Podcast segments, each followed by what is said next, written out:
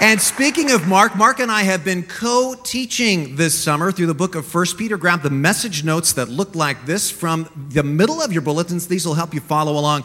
And you can open your Bibles to the book of First Peter. It is a tiny little book right almost at the end of the Bible. You can use those brown TLC Bibles in front of you in the pew backs or underneath some of these pews if you'd like.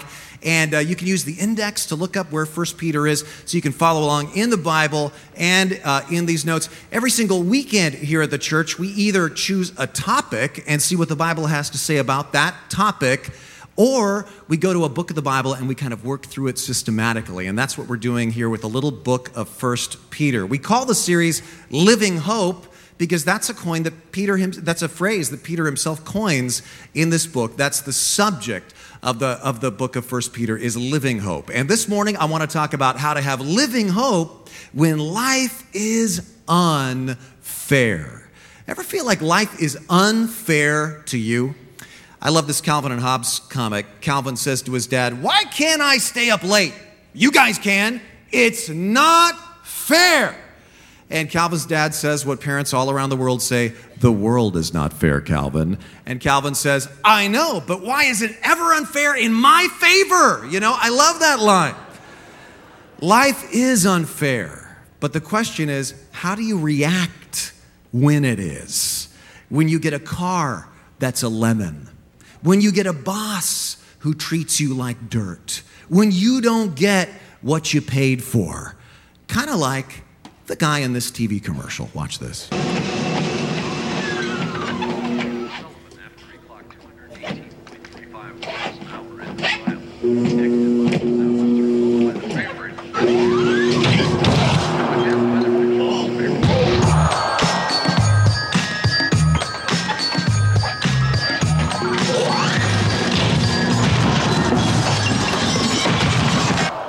Sometimes life is just unfair. And I don't think, city cards will do anything to help. So what do you do when in your life there's an unfair thing? When you have an insurance company that just won't pay, or somebody makes fun of you, or you get cheated out of money that you were really counting on. Well, the book of 1 Peter has a lot to say about how to react when life is unfair. The whole reason, in fact, that this book of the Bible was written 2,000 years ago was that its original recipients, its original audience, was being very unfairly treated. Let me just remind you about the historical background of this book since we're about halfway through now with our summer series in 1 Peter. So a background reminder, the original audience of this letter that Peter is writing had left their homes around Jerusalem because they were first century Christians, most of them from a Jewish background, and they were experiencing some religious persecution there in Jerusalem, and so they fled their homes and moved north to the greater Greco-Roman world, right? And this new world, Peter writes exactly where he's writing. He says in verse 1, he's writing to believers living in Pontus, Galatia, Cappadocia, Asia, and Bithynia, these 5 cities. Now, this was an area about the size of the state of California, and it was a very foreign place to these believers, again, many of whom had come from this Jewish background in Jerusalem, and they step into this world, which is extremely pagan.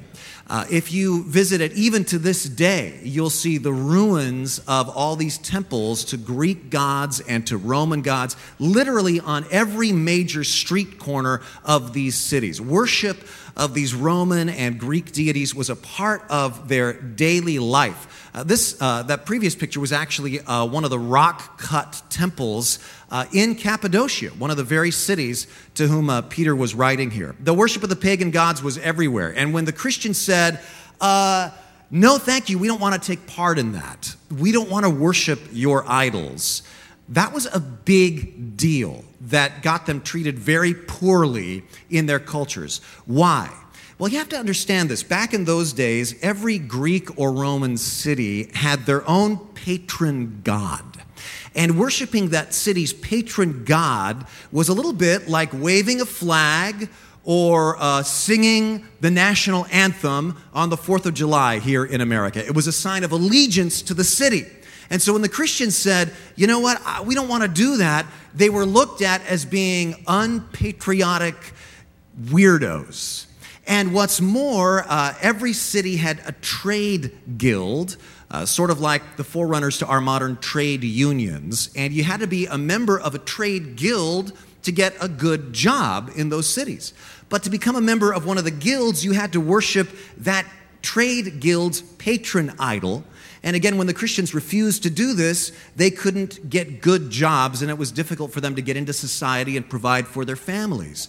Plus, there were these orgies of eating and drinking and of fertility rites associated with all these temples, and most of the Christians wouldn't do any of that either.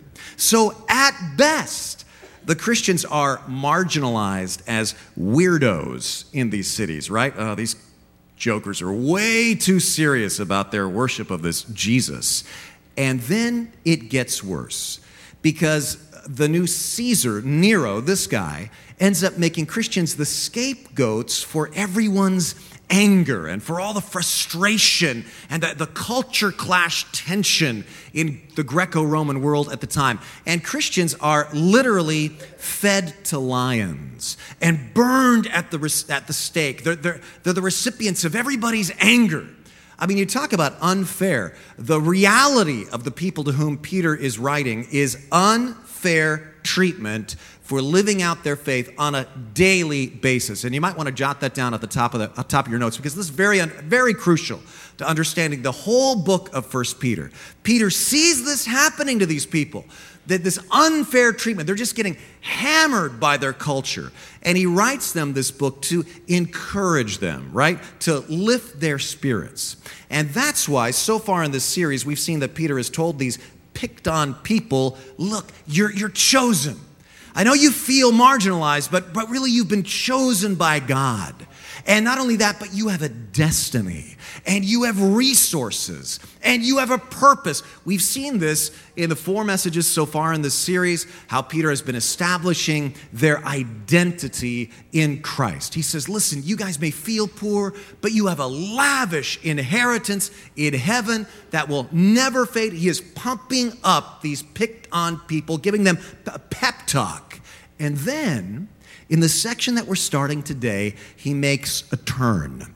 And he says, now, since all of that is true of you, you can respond with a degree of nobility when you're being mocked. You can respond positively when you're picked on. Now, this was very important for him to say, because we know from history some of the responses to persecution that these people in the first century had. Now, let me illustrate how difficult this is, and I need a volunteer. Howard, I'll volunteer you. So why don't you stand up? I didn't say you had to volunteer, but I'll volunteer you.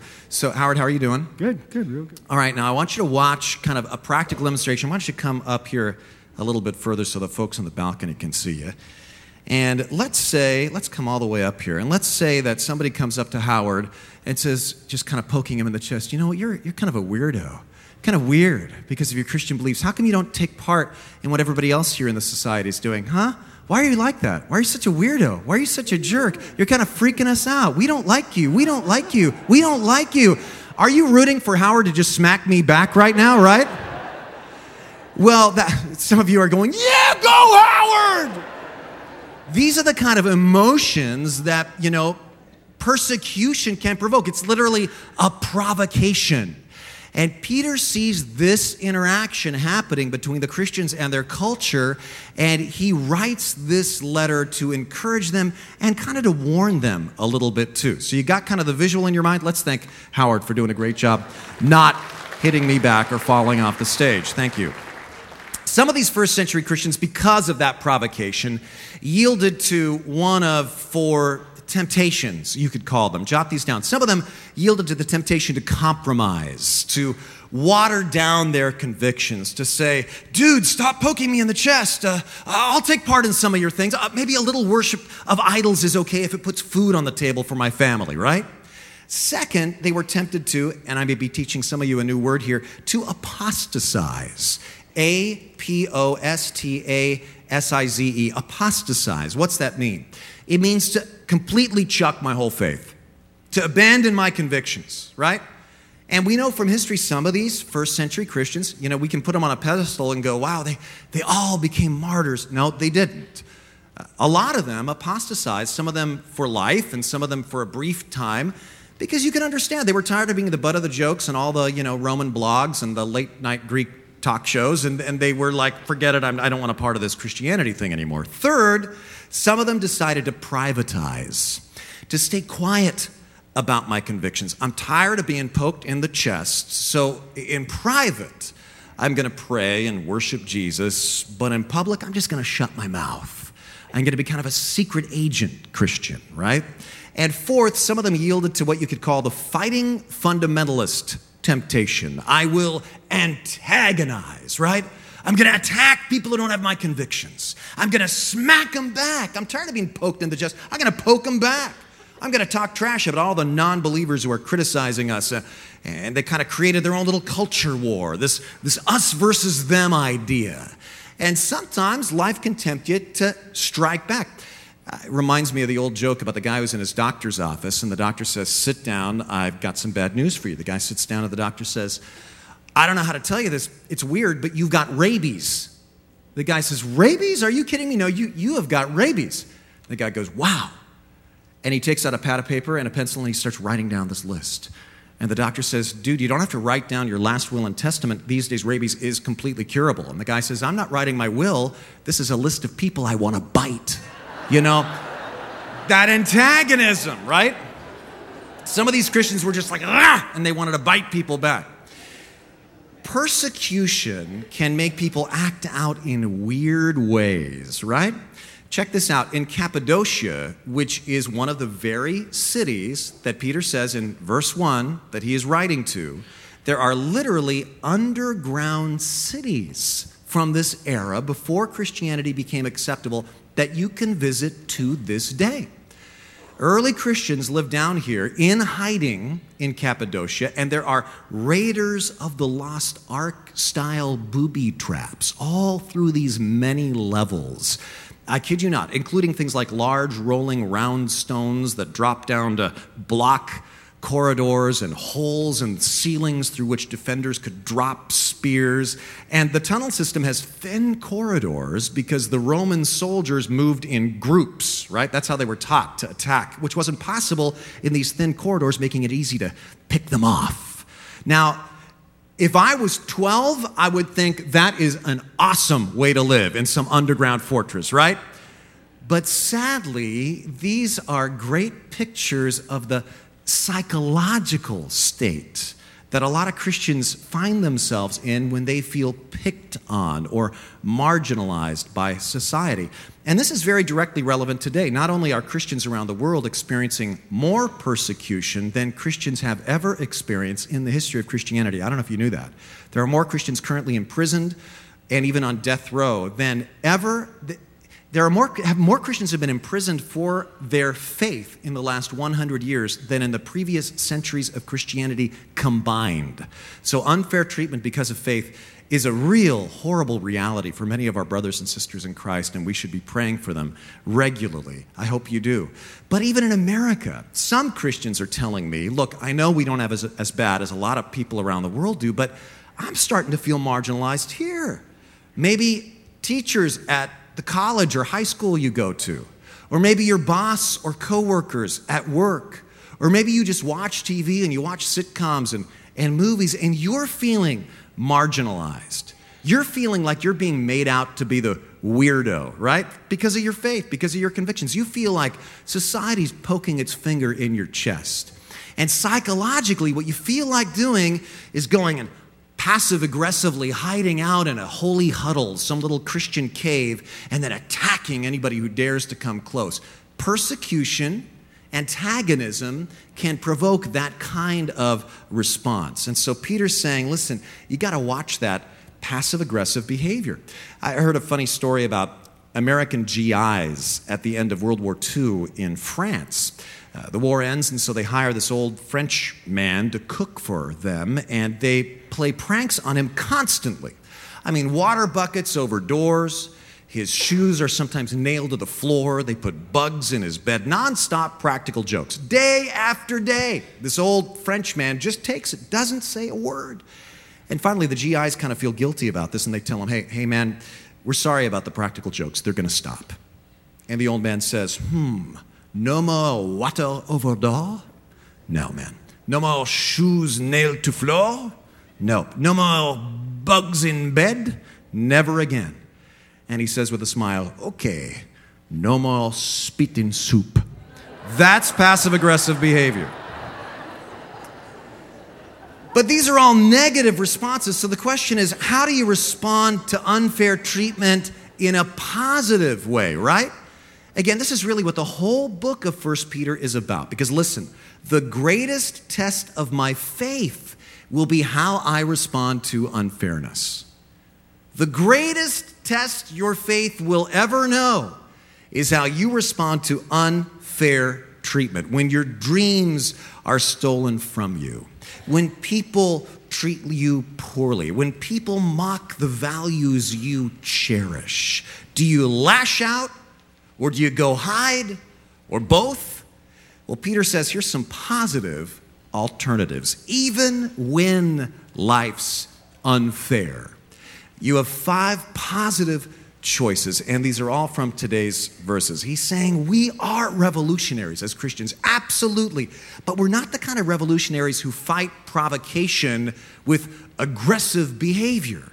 We're a different kind of revolution. We are revolutionaries of love. And so here are the weapons with which we fight. He says, first, choose positive, not negative passions. Choose positive, not negative passions. Peter says, beloved, I urge you, as sojourners and exiles, to abstain from the passions of the flesh, which wage war against your soul. Now, this is huge because often when we're hurting, what we feel like doing is kind of self-medicating our wounds in ways that are really self-destructive. And what made this difficult for the Christians in that area was they were surrounded by a religious culture that encouraged some of this behavior. Romans would have sometimes orgies of eating and then throwing up and then eating and then throwing up again, repeat literally ad nauseum, or days of drunkenness, worshiping gods like Pan, or fertility rituals, worshiping gods like Diana or Artemis. And their culture said this was fine. Whereas Christians said, no, because what you're doing is you're taking beautiful things, the human body and food and drink, and you're turning them into obsessive compulsive addictions that are just twisted.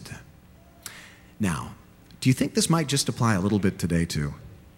I think so. But I want you to look at how Peter expresses himself. First, note that he says, beloved. He doesn't say, you idiots. He doesn't say, you stupid sinners. He says, hey, remember, man, you're beloved. I love you. God loves you. But he says, here's the thing. And I love the way, I love this little twist on his sentence here. He says, passions of the flesh don't just do damage to the flesh. They wage war against your soul. They suck your soul dry. They leave you with superficial satisfaction, but deeper guilt. They give you a high, but it's at the expense of your peace of mind. And you can almost feel your soul withering away and your body turning into basically one giant twitching nerve ending, right? And he's saying, man, that's not the abundant life that God calls us to live.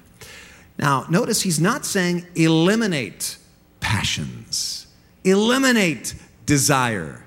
That's not the Christian solution. He's saying choose positive passions. Man, be passionate about your love for God. Be passionate about your love for people. Be passionate about your mission. Adopt the mission field. Adopt the cause. Be positively passionate, not destructively passionate. Very important for people who are being provoked by their culture. Second, choose positive, not negative actions.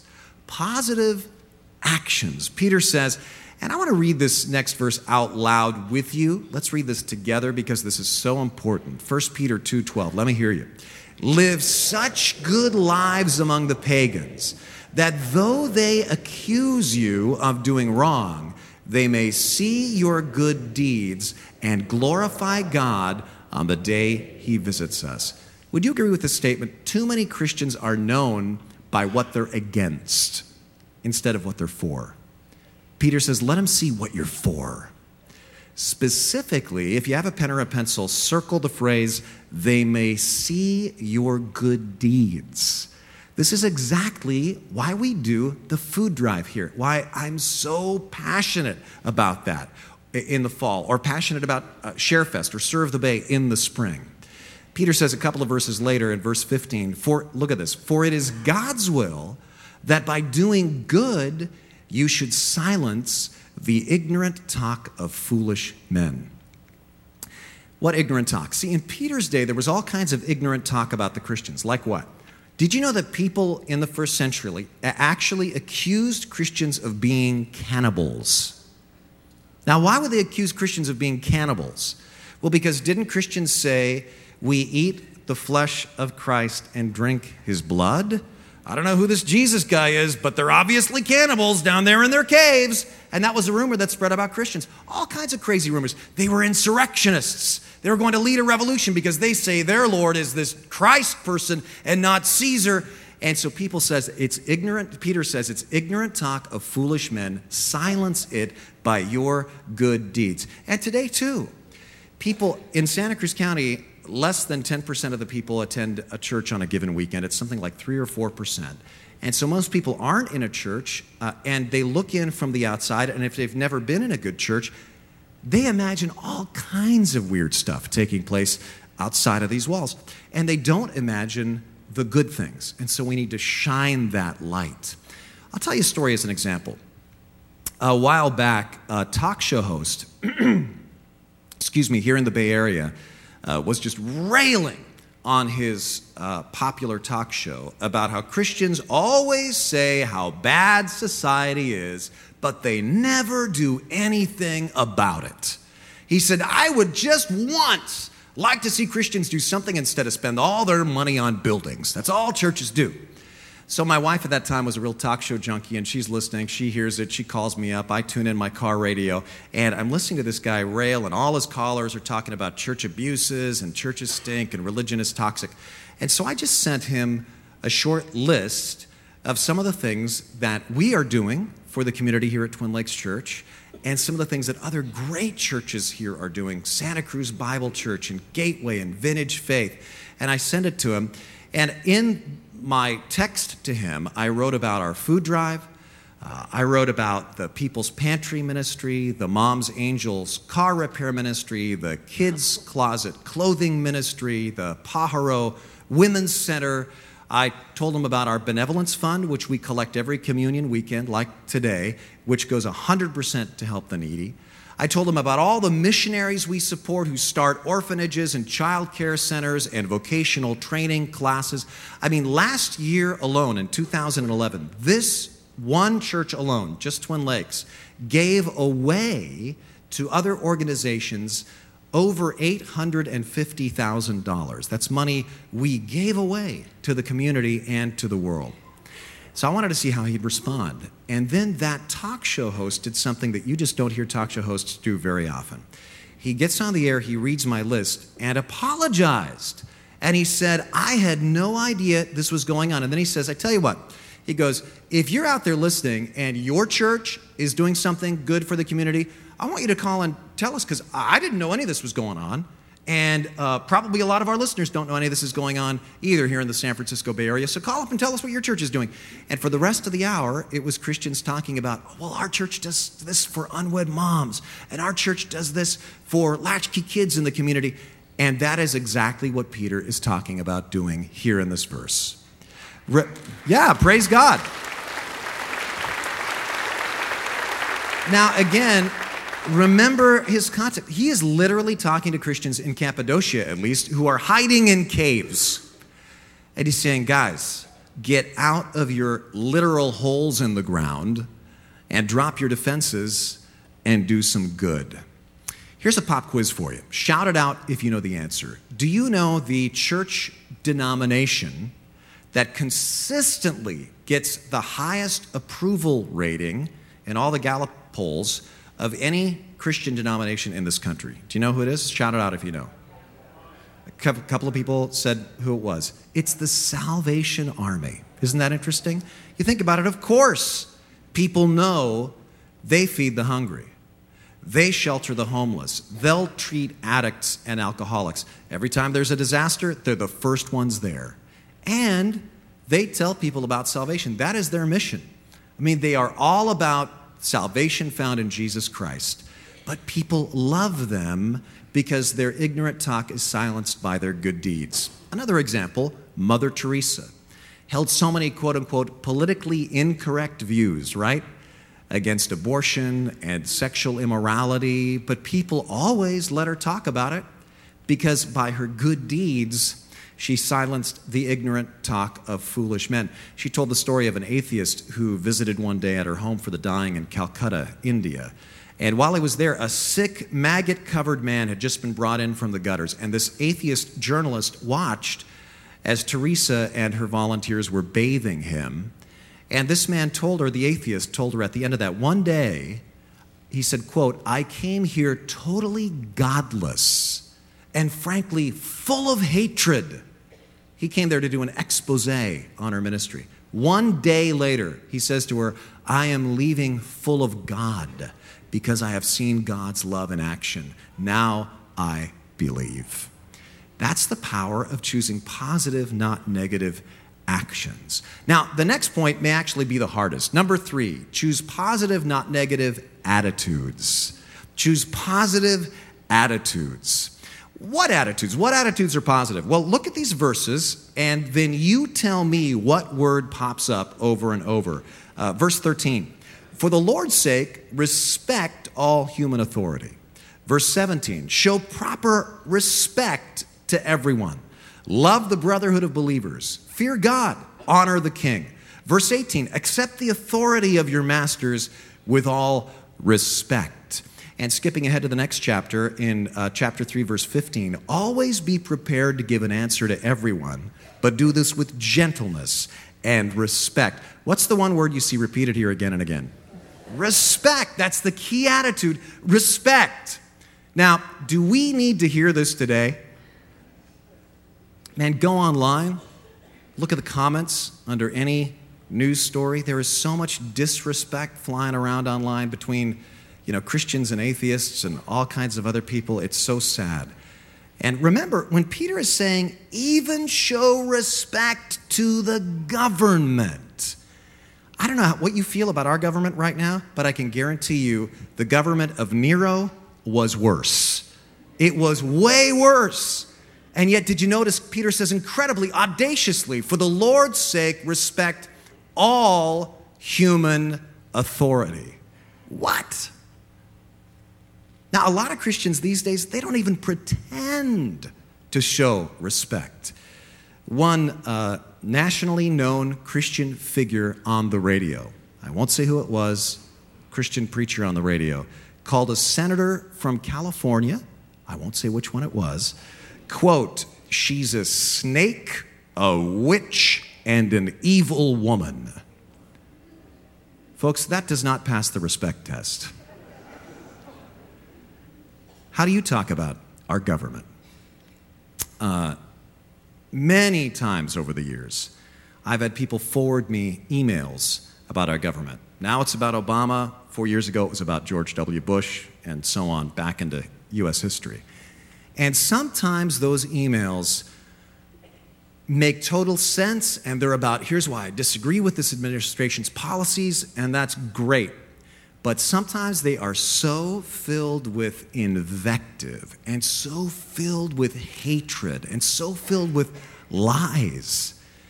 Just this last week, while I was writing this very sermon, somebody who's been attending here at Twin Lakes Church forwarded me an email that has been going around one group of people here in the church, in this church, in Twin Lakes Church.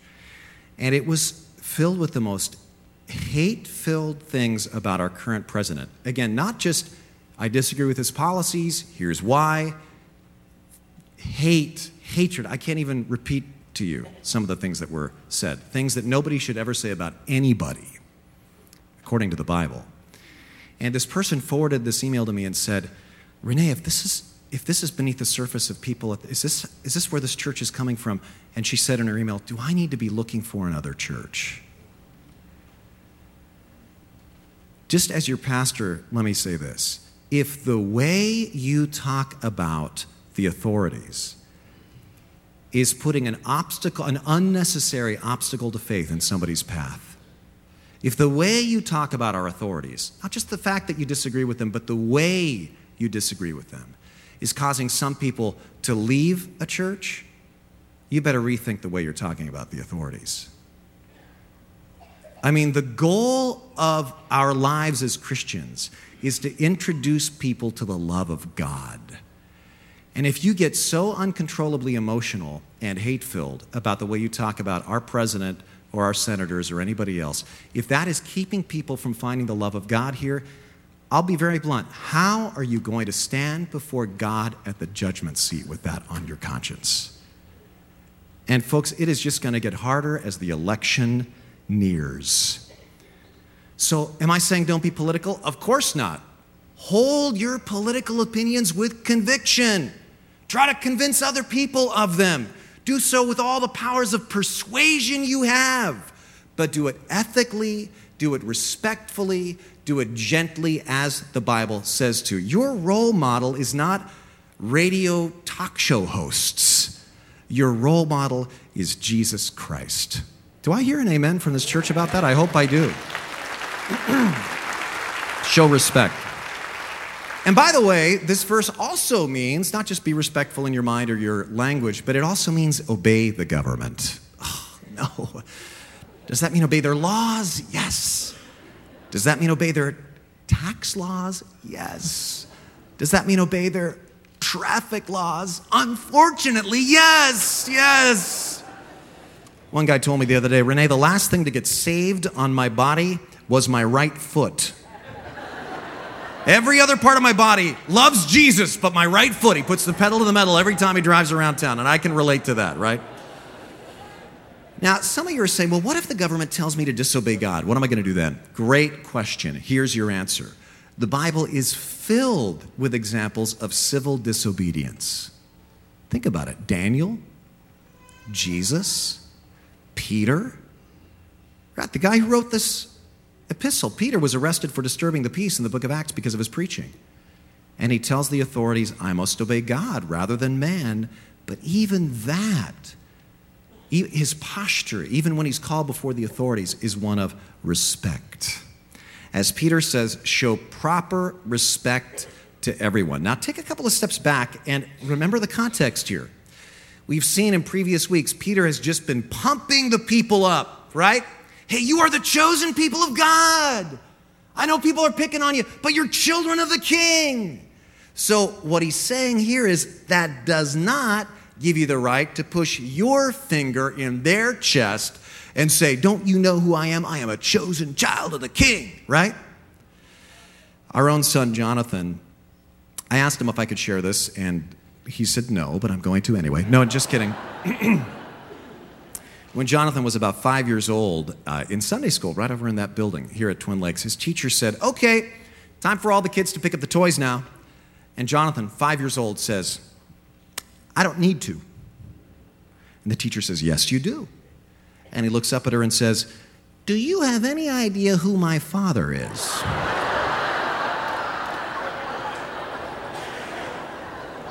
And she wisely says, yes, I do. And why don't we both go and ask your father right now if you need to help pick up toys? And he quickly repented. And Peter's just saying, yeah, you are children of the King, man, but respect authority. You're children of the King, but respect the other people's kings, right?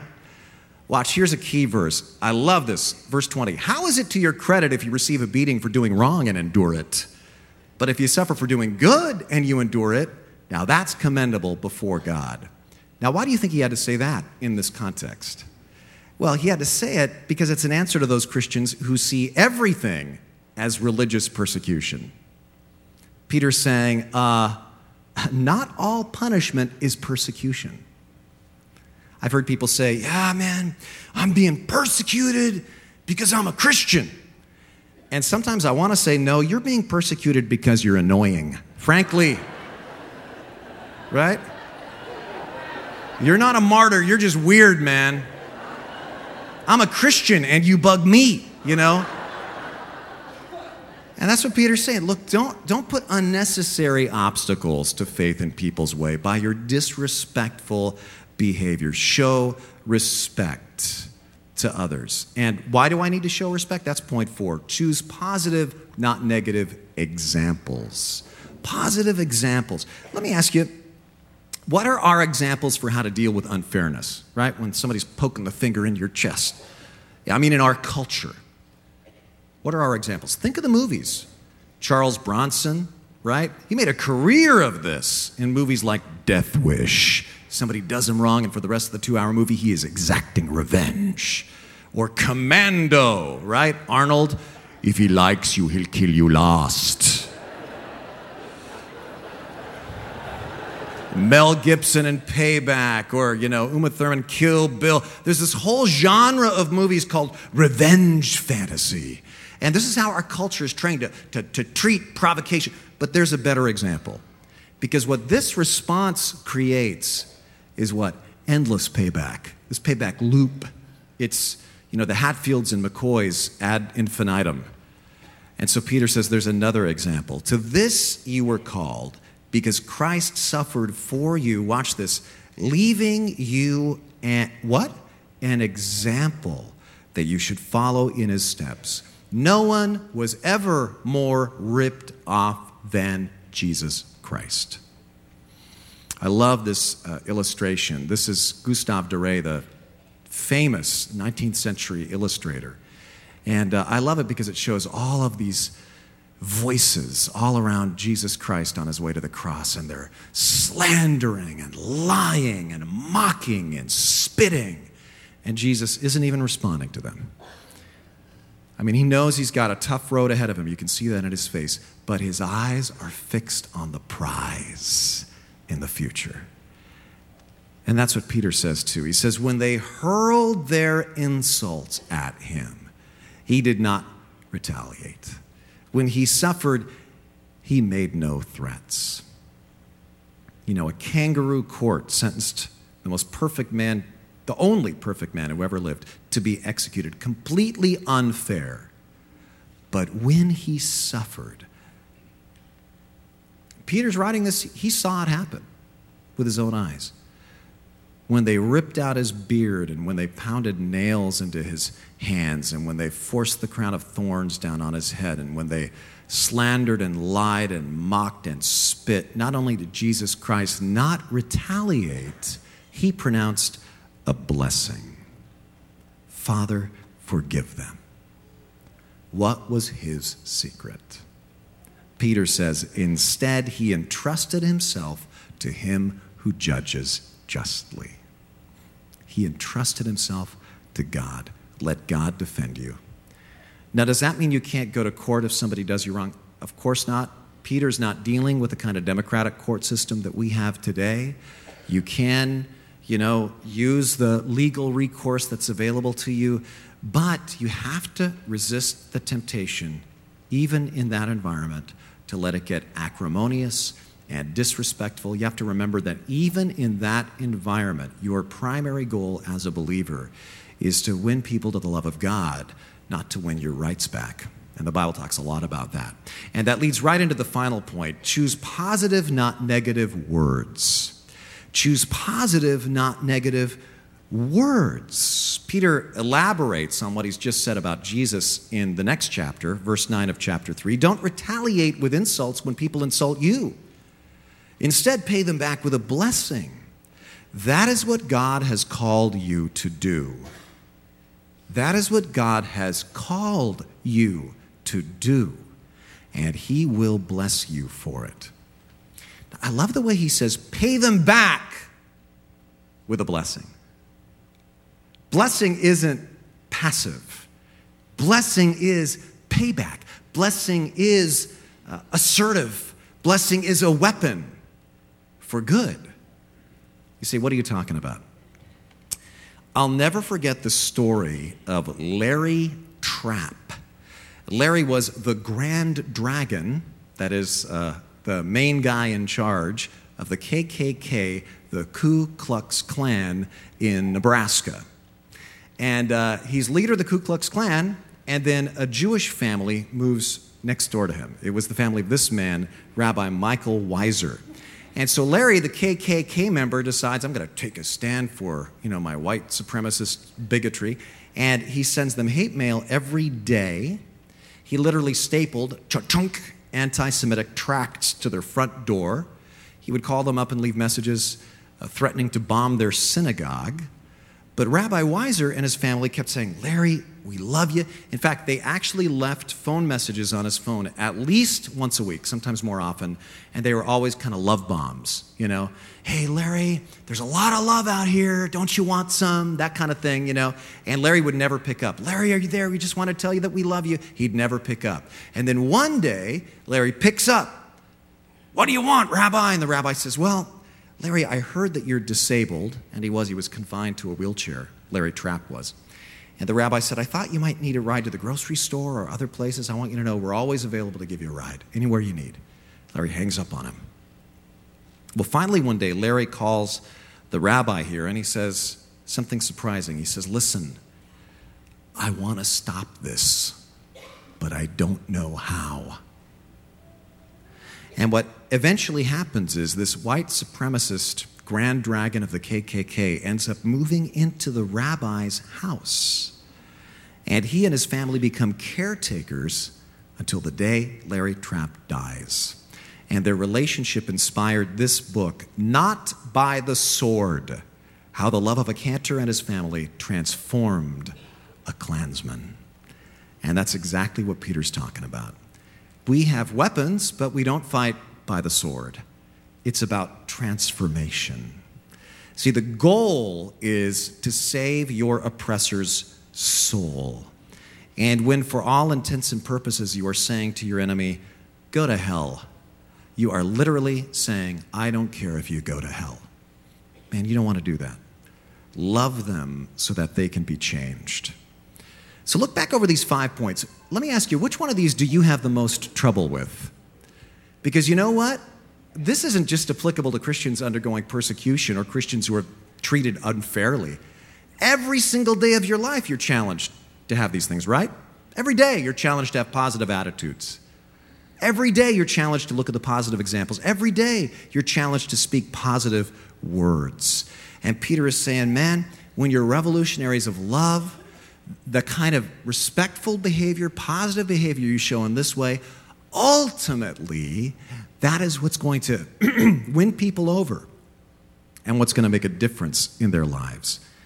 Now, some of you are looking at me a little bit doubtful. Can Peter's message really make a difference? If believers apply this and respond with quiet respect to even unfair treatment, say, from a boss, can that change that boss's life? Well, I want you to meet somebody who has seen it do just that in his life. The director of our Spanish language ministries here at Twin Lakes Church, Jose Santillán, before he became a Christian, would mock believers, including his employees. Watch him talk about it in this clip. About 10 years ago, I used to be a supervisor in a cable company in San Jose, and I had a crew of about 20 technicians, and 2 of them were Christians. And I knew they were Christians because other people had told me. One of the things I had to do as a supervisor was schedule the work and give it to the technicians, and that was always a challenge because there was times when there was too much work and I just didn't have enough people, so I had to overload people. And there were times when just there wasn't enough work for everybody, so I had to send people home. And guess who I always sent home or overloaded with work? The Christians. And it was because they were always so happy, they always had so much joy, they never complained. So they popped into my mind all the time. On top of that, I used to mess with them in every way I could. I used to challenge their faith and mock them, and I especially messed with one of them that was a single guy, and he had made a decision to wait for the right person, so I always thought he was insane, and I laughed at him for that. But one thing I can tell you is that the more I messed with them, the more I mocked them, the more I challenged their faith, the more I wanted the same thing that they had. My heart just jumped at the possibility of me finding what they had. So when my sister invited me to church, I said yes. And that was the very first time I went to church. St. Francis of Assisi once said, "Preach the gospel at all times, and if necessary, use words." Now, I called these Christians a few years ago, and I thanked them for doing just that, for preaching the gospel of Jesus Christ to me in a way that words were not necessary. Isn't that great? That's awesome. And now Jose's in the ministry. Wouldn't you love to be the recipient of a phone call like that? Somebody call you up and say, "Man, you didn't know, but years ago, you were an example to me by your respectful, gentle, joyful behavior." Well, in order to get that phone call a few years from now, you need to lay that foundation today and respond that way to provocation. Because here's the bottom line to what Peter's saying in these verses. As an ambassador of the Prince of Peace, be a person of peace. And you could change someone's life forever. Let's pray. Bow your heads with me. I want us to prepare our hearts for communion, which we're going to close the service with today. And during communion, you'll have an opportunity to focus on the suffering of Jesus Christ, not just as your example, but as your atonement. And as we prepare our hearts for that, I know that some of you are sitting here today and you're dealing with such an unfair situation in your life. And maybe you're thinking, "Renee, you have no idea." And you're probably right, I have no idea. But you know what? God knows. And He can give you such peace, even when life's unfair. Lord, help us to deal with life's unfairness in this proactive way. To think of how our Lord and Savior, Jesus Christ, suffered on the cross, and help us to remember that in His suffering, He bought our hope. In Jesus' name, amen.